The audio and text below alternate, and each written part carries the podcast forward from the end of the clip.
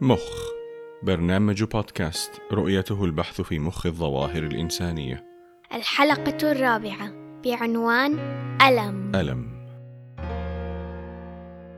كل عظمة في جسدي تؤلمني. قوض حياتي الألم. لم يعرف له الأطباء سببا. طلبوا الأشعات وحللوا مكونات دمي لذراتها. ولم يجدوا شرخا واحدا. بل كلما وجدوا شيئا لم يقتنعوا أنه السبب. شخصوه بأسماء لا قيمة لها. غمروني. لا بالعطف بل بالمسكنات. فأصابتني عللها دون منافعها. لم أشعر يوما أنهم صدقوا معاناتي. معاناتي؟ يتيمة معاناتي. حتى أقرب الناس إلي لا يحتضنونها. اتهموني بأن مصدر ألمي نفسي بل وأنني أبالغ في معاناتي. كيف يمكن أن أتألم لهذا القدر دون أن يكون في جسدي أذى متفش؟ كيف يمكن أن يكون ألمي نفسيا؟ جسمي يتقطع وهم يقولون ألمك خيال ويتهمونني بالاحتيال. هل اخترت معاناتي؟ محال. من أين يأتي هذا العذاب؟ من أين يأتي هذا الألم؟ ما هو الألم؟ لقد شعرتموه. عظم شجيج تهتك النسيج. من ذا وذا مزيج. لكن ليس ذا الأهم ليس ذا الألم. بل له وجوه ووجوه. بعض ذي الوجوه دموعه تعلوه وبعضها في حيرة يتوه في صدمة مشدوه. لم تسمعوه. مهما دوى العويل في الوجوه مهما تمزقت فزعها الوجع اوجعها الفزع صاحت فلم تدع ناحت بلا ورع حتى تزلزلت. زلزلة فشت في الوجه شققت وخلقت. جرفا يليه جرف وجرف حرفا يليه حرف وحرف. همزة ولام وميم مكتوبها أليم. ألم. ألم.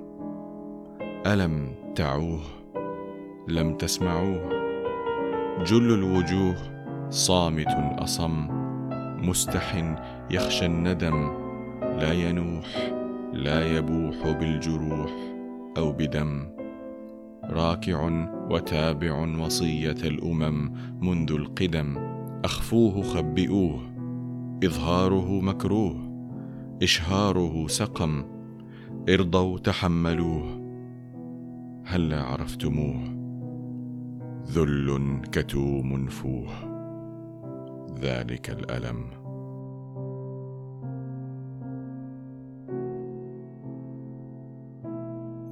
هل يمكن أن يتألم المرء دون وجود أذى في الجسد؟ ما هو الألم؟ كيف له أن يبسط سطوته على الوعي والسلوك في طغيان؟ كيف له أن يتشكل في أطياف وألوان؟ ولماذا يختلف من إنسان لإنسان؟ له حقا وجوه ووجوه. وجوه كثر تسكن بلاد الألم. تسكن ومعاناتها لا تسكن. بلاد الألم. شوارعها مرصوفة بالمعاناة. اضواءها تبقى عمدا خافتة لأن طرقها مفجعة. بلاد محاطة بالغموض يجاهد قاطنوها ويترنحون بين تساؤلات العناء. فلنستجمع بعض شجاعة هؤلاء ونتحسس بعض طرقات بلاد الألم. كلنا نعرف ما يحدث عندما يتأذى موضع في الجسد. تستثار مستقبلات عصبية بسبب التغيرات الناتجة عن اذى الجسد وترسل إشارات عصبية تهرع عبر الأعصاب إلى الحبل الشوكي فتتسلقه تصل إلى جذع الدماغ فتثير مراكز حيوية فيه ثم تتابع صعودها حتى تصل إلى قشرة المخ موقع بلاد الألم أين تذهب إشارات الألم؟ تصل إشارات الألم إلى مناطق الإحساس بالجسد في الفص الجداري حيث تصل جميع أحاسيس الجسد وهناك تتمثل المعلومات الرئيسية عن الألم كموقع الألم ومداه ولكن لب الألم يكمن في منطقتين رئيسيتين في قشرة المخ الحزام والجزيرة. غريبة هي الأسماء. الحزام جزء عريض من قشرة الدماغ يقع في السطح الأوسط للفص الأمامي مقوس الشكل وللحزام أجزاء متعددة يهمنا منها هنا الحزام الأمامي. The anterior cingulate. أما الجزيرة insula, فتسمى بذلك لأنها محاطة بمناطق قشرية أخرى وكأنها مخفاة داخل فجوة خلف قشرة الدماغ في الفص الأمامي. الحزام والجزيرة منطقتان استراتيجيتان لهما وظائف كثيرة مهمة لأنهما يتصلان بمناطق كثيرة مهمة. أما الحزام الأمامي فهو عضو في الشبكة الرئيسية المسؤولة عن تكوين العواطف كالخوف والغضب ويطلق عليها الشبكة الحافية. Limbic system, ودوره فيها بالتحديد ربط العواطف بالسلوك ومزجها بأفكار المرء عن نفسه إذ للحزام دور في تكوين ومراقبة أفكار المرء عن ذاته ومشاعره. أما الجزيرة فهي مركز رئيسي في شبكة عصبية أخرى أطلق عليها شبكة كشف الأهمية. Salience detection network, مهمتها البحث المستمر كالرادار وتفحص كل ما يلج الوعي عن العالم الخارجي وعن العالم الداخلي عالم الجسم. وإذا ما وجدت امرا ذا قيمة كبيرة للإنسان تقوم مباشرة بإخطار الانتباه وتحفيز العواطف اللازمة وأجهزة الجسم الحيوية وتوجيه السلوك البشري لاتخاذ كل ما يلزم لتحقيق المنفعة أو درء الضر المتعلق بالمؤثر المكشوف. عندما يتأذى الجسد تلج الإشارات العصبية الحزام والجزيرة فتشتعل شبكة كشف الأهمية. فورا تشعل عواطف الخوف وتؤجج معها وظائف الجسم وفورا يتقد الانتباه ويتركز وعي الإنسان على نفسه وعلى الألم ويمتزج العلم بالأذى والتأجج في المشاعر. وتنشأ الأفكار المتسارعة الملتاعة بالمصاب ويتغير السلوك ويصبح الاحتماء أولوية والعون مطلبا ويعطى حكم الوعي كاملا لحاكم واحد الألم. وليس هذا إلا المستوى الأول من تعقيد تجربة الألم. هل يمكن أن يتألم المرء دون وجود أذى في الجسد؟ هل يمكن فصل مكونات الآلم الجسدية الحسية والعاطفية السلوكية؟ ممكن. الشعور بالأذى دون معاناة. من الممكن حتما الشعور بالأذى الجسدي دون مكونات الآلم العاطفية والسلوكية بحيث يصبح الما دون معاناة. اعتلال منطقة الحزام أو الجزيرة في المخ يؤدي إلى ذلك. لو أصيب إنسان في هذه المناطق بعلة أو أخرى لا يفقد الإحساس بالألم ولكنه لا يعود ينزعج منه مطلقا. فيصبح الألم احساسا عاديا خاليا من المعاناة ويبلغك صاحبه بأنه يحس بالألم بهدوء دون كدر. لا يقتصر الأمر على إصابات المخ فحسب. الملاحم ملأى بانتصار الجنود على آلام إصاباتهم أثناء الحرب وتجريدهم له من جوانبه العاطفية فيصبح إحساسا جسديا لا معاناة فيه ولا انكسار ولا استغاثة. الرياضيون المحترفون لا يثنيهم ألم في مفصل أثناء مباراة عن السعي للفوز المخ في هذه الحالات يعاير إشارات الألم باستخدام نواقل عصبية تعرف بالأفيونات. نعرف جميعا المورفين، العقار الذي اشتهر لكونه مضادا فعالا للألم. في جسدك نواقل عصبية تشبه المورفين، يستخدمها المخ لمعايرة الألم.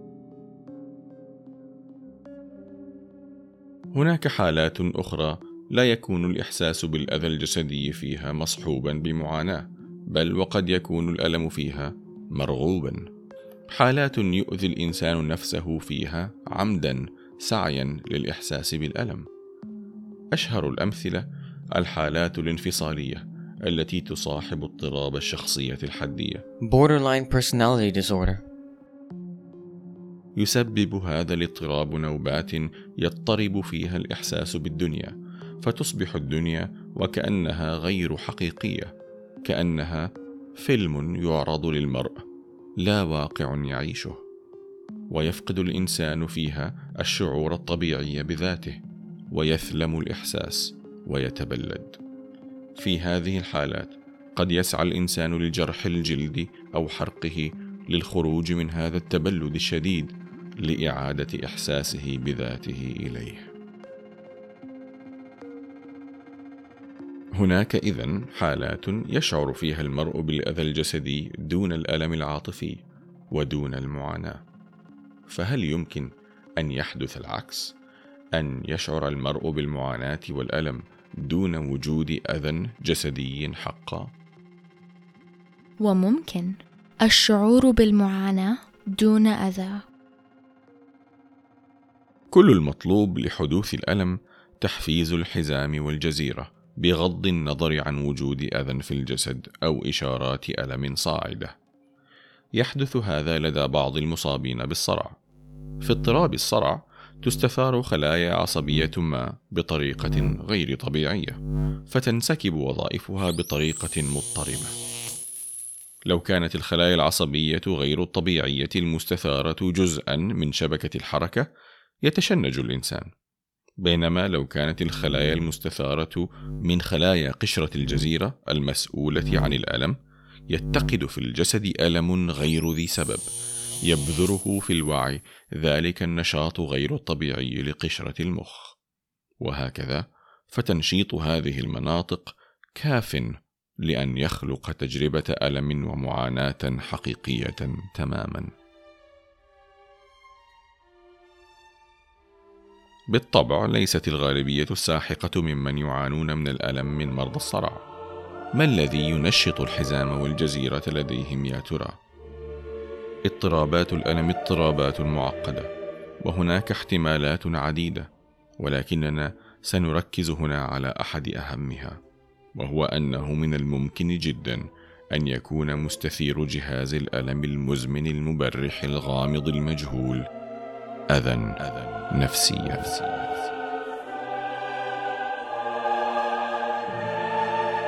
لا لا أشعر بالاكتئاب ولا بالقلق. أو دعني أصحح أشعر بالاكتئاب بسبب هذا الألم وبالقلق والانزعاج لأنهم يصفونني بأنني مجنونة بدل أن يحترموا معاناتي ويصدقوني. ويبحث بجد عن سبب معاناتي. ليست حياتي سبب تعاستي وليست طفولتي مصدر آلامي. هل مررت بظروف صعبة؟ نعم ولكنني تغلبت عليها قهرتها تماما كما قهرني هذا الألم. يستخدم في المنشورات العلمية مصطلح الألم الاجتماعي وهو قريب جدا مما يطلق العامة عليه الألم النفسي. إنه ذلك الألم الذي يشعر به الإنسان حينما تجرح مشاعره في نطاق العلاقات البشرية، بالأخص المقرب أو الحميمي أو العائلي منها. لاحظ أنني استخدمت الجرح كلمة تعبر عن أذى الجسد أساسا للتعبير عن جرح مجازي نفسي، لأننا نشعر فعلا أن الألم العاطفي مثل الألم الجسدي في مفهومه، ومثل ذلك وصفنا تقطع القلب وحرقة الفؤاد وطعن الخائن ولدغ اللئيم وكسر الظهر عند الهوان أوصاف كلها جسدية ولكننا نشعر أنها معبرة جدا درجت في وعينا الجماعي وثقافتنا المشتركة لأننا نشعر بالتطابق المعنوي بين الألم الجسدي وصنوه الاجتماعي النفسي وكأننا نعلم أن نشاط المخ عند حدوث الأذى النفسي شبيه جدا بما يحدث عند الأذى الجسدي ما هي المناطق المشتعلة نشاطا في أمخاخنا حين نشعر بالألم الاجتماعي؟ إنها الحزام الأمامي والقشرة الجزيرة. ماذا يحدث في أنظمة النواقل العصبية؟ تضعف تلك النواقل الأفيونية المسؤولة عن تخفيف الألم الجسدي. حال مخك عند معاناتك من الألم النفسي شبيهة كثيرا بحالها عند معاناتك من الألم الجسدي.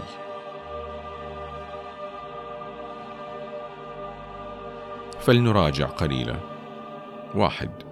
للألم وجهان إحساس بالأذى الجسدي وإحساس بمعاناة نفسية ويمكن فصل الاثنين. اثنان. الأذى الجسدي يمكن أن يجرد من المعاناة النفسية لو تعطلت الجزيرة والحزام. ثلاثة. المعاناة النفسية يمكن أن تحدث دون وجود أذى جسدي لو حفزت الجزيرة والحزام. أربعة.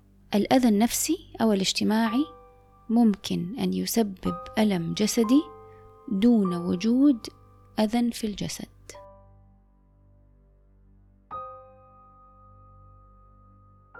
العواطف والألم مثيلان ومرتبطان. جرسا إنذار طاغيان. هدفهما تغيير السلوك البشري. ومنطقي أن أحدهما من الممكن أن يقود للآخر. يحتاج الإنسان الألم الجسدي كجرس إنذار بوقوع أذى الجسد ويحتاجه كذلك عند وقوع الألم النفسي. لو لم يكن الألم الجسدي موجودا لتتابعت إصابات الجسد ولم يتورع الإنسان عن مسبباتها. وبنفس المنطق فإن للعلاقات الإنسانية قيمة قد لا تقل عن الحالة الجسدية. أليست علاقاتنا محددا رئيسيا في أقدارنا؟ طبيعتها وتاريخها وتطورها وأحداثها ذات أثر عظيم على مستقبلنا بكافة جوانبه بما في ذلك صحة الجسد. لذلك كان من الضروري أن يكون للأحداث الاجتماعية السلبية ذات القدرة على قرع جرس الإنذار الساطي وإحداث الألم. العواطف البشرية كالألم. مع العواطف يتقد الجسد ليجذب وعي الإنسان إلى مسبب العاطفة. ما هو الخوف؟ الخوف حالة من تسارع القلب والتنفس والتأهب الذهني. تصحبها أفكار ومشاعر عن مسبب الخوف. ما هو الحزن؟ الحزن حالة من انخفاض النشاط الجسدي وارتخاء العضلات. تصحبه أفكار ومشاعر عن مسببات الحزن. وهكذا. فالعواطف علامة في الجسد تجذب الانتباه. وفي هذا لب ما ذهب إليه. ويليام جيمس وأنطونيو ديمازيو ما يعضل كثيرا على المتألمين أنهم قد لا يشعرون أن وعيهم يحتوي على أي اضطراب نفسي متعلق بما يشعرون به وأنهم قد لا يمرون بضغوطات حالية ولا يتذكرون ذكريات مزعجة ولا يرونه محتملا أبدا أن أي مما سبق هو سر ألمهم الذي يعانون منه منذ زمن. كم من مصادر للقلق في حياتنا وآفات في تليد ذكرياتنا غيبت عن وعينا لكنها لا زالت تشكل أعمدة في قباء الوعي. تخيل وقوع حادث مروع أثناء الطفولة قبل أزمان يبدو أنها سحيقة. أو تخيل مشكلة حاضرة مزمنة يعلم المرء أنها لا حل لها وأنه لا خيار إلا الاستمرار والتخطي والنسيان.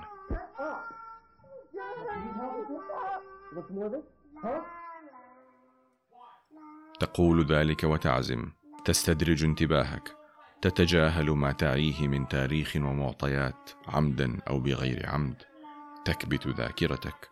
وقد تنجح في توطين وعيك بالأفكار التي تريدها فقط لكنك قد لا تنجح في إقفال جرس الإنذار. ستبقى العواطف سارية ويبقى الألم فاشيا ولكنهما الآن منفصلان عن مسببهما مجهولا الهوية غامضان. للعقل آلات دفاعية قادرة على إخفاء ما قد يكون فيه تفسير للعناء ومفتاح للخلاص ولكنها ليست قادرة على إخفاء جرس إنذار الجسد. ليس في المخ زر لمسح ملفات ذكرياتنا المزعجة تجاربنا المؤلمة أثناء الطفولة أو خلال علاقاتنا المقربة أو حتى علاقتنا مع أنفسنا. بإمكانك أن تحاول أن تنسى ولكن النسيان لا يتأتى إلا بطرق محددة ومعقدة والمخ قد يأبى إلا أن يطرق جرس انذار الألم ويتركه يرن في جنبات الجسد والروح تذكرة بأن هناك مشكلة ما تريد حلا أو فهما أو قبولا. وهكذا فقد يطوف الإنسان بوعيه معانيا في بلاد الألم ويطوف بجسده معذبا في ردهات المشافي. يبحث عن تفسير لألمه المزمن وقد يكون ذلك التفسير حقا أقرب إليه من حبل الوريد. ينبثق هذا التفسير من كثير من النظريات النفسية المعروفة وهناك بعض من الدلائل عليها في دراسات الرنين المغناطيسي الوظيفي لأمخاخ المصابين باضطرابات الآلام الجسدية نفسية المنشأ. تظهر الدراسات هنا أيضا تنشيط الجزيرة والحزام ويفسر ذلك حدوث الألم. وبالإضافة إلى ذلك تنشط لديهم مناطق في الفص الصدغي مرتبطة باسترجاع الذاكرة وربطها بالجسد مما يشير إلى أن جهاز الذاكرة لديهم نشط بطريقة غير مفهومة ولأسباب غير مبررة. ماذا يعني كل ذلك؟ هل يعني أن كل من يشكون من الألم المزمن شكاؤون بكاؤون؟ هل ألمهم أقل شدة من الآخرين؟ هل معاناتهم غير جديرة بالاهتمام؟ هل مسؤوليتهم هم الخلاص من أفكارهم؟ كيف تبدو أفكارهم؟ كل صباح أصحو فورا تغمرني أوجاع. لم يكسر لي عظم ليس بجسمي ورم لكن ألم مستشر لم يترك أي نخاع. شل حراكي ثبتني في قاع. سلمني لليأس وللإدقاع. كل صباح أشعر أني مسلوب الإيمان. أصرخ يا ربي ساعدني. يرجع صوتي يطعن يدمي يدني مني قبرا من أحزان. يدفنني وصلاتي والأديان. يتركني كبقايا من إنسان. كل صباح أكره أني عشت صحوت الآن. ليت النوم سباني دهرا لم أصحو مغصوبا قهرا؟ ليس خياري أن أصحو لأهان. أخضع في استسلام في إذعان.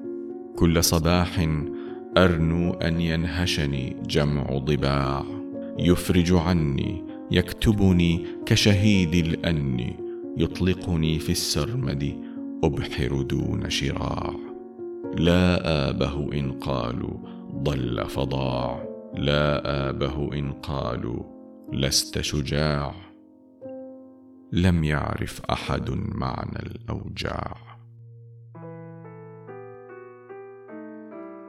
للألم سيكولوجية يصعب العيش بها كما قد يصعب التعامل مع أصحابها. يصبح الألم أحيانا سجنا لأصحابه سجنا نبيلا لأنه يبدو كثيرا أنه لا حيلة لهم وأنهم والحق كثيرا ما يكون معهم معذورون. ليس الحديث عن الألم من الأحاديث المحببة.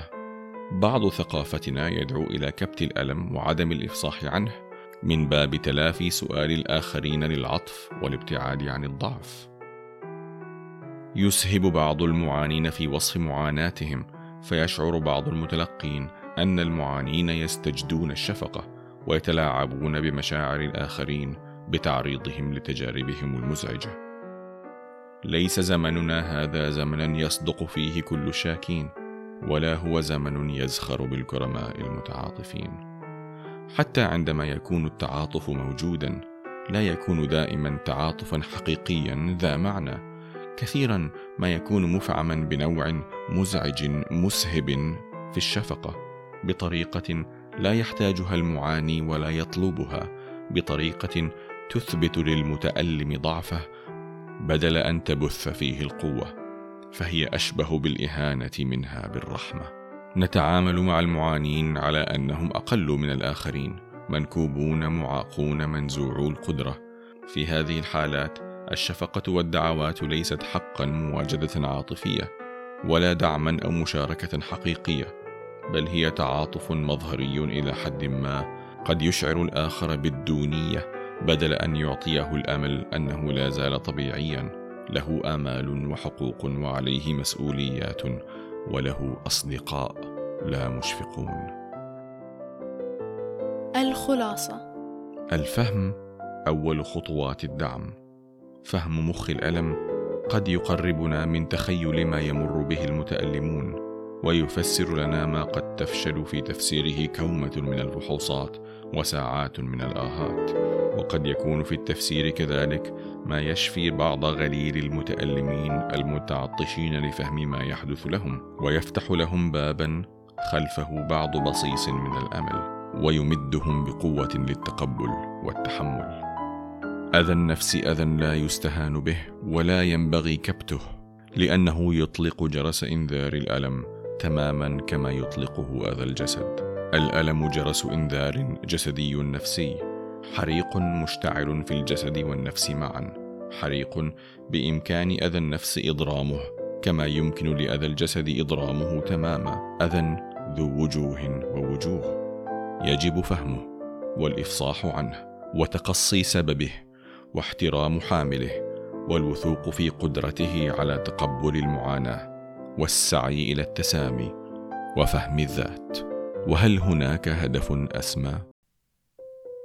دمعي قد يجري ألمي مستشري لكن جبار لا أرضى قهري. ألمي برهان أني من بشري أبكي لكني لا احني ظهري. دمعي قد يجري ألمي مستشري قد أتعب حينا أغلب في أمري في قطرة دمعي إعلان السر النجده إني ما بحت لكبري ألمي مستشري دمعي لا يجري هل أكتم حزنا أو حالا يزري امحو من وعي أجراح العمر أكبتها أملا أن يشرح صدري لكن ألقاها ألما في الظهر وصداعا قيئا تنميلا يسري. تألم وتعاني تعذيب قسري. لا وعي يأبى إلا أن تدري يأبى استسلاما للذل بخوري. لا تهرب اوجد يسرا مع عسري. في هذه الدنيا خلط للفكر. لا تبخس ألما قدرا من أثري. لا ترضى بتاتا تكذيبا غجري من سلمت يده ليس كذي الكسر كافح وتجلد واصبر كالغير وتقص صديقا شداد الأزر قد تفشل حينا فاقبل في صبري. اقبل آلاما قد يوما تثري. قد تكره أمرا يفضي للخير والمصدر مخ يحمي من ضير. فتبصر تبصر تخيير السير. أنا مخك فرضى لن تلقى غيري. هذا كل شيء. إلى اللقاء.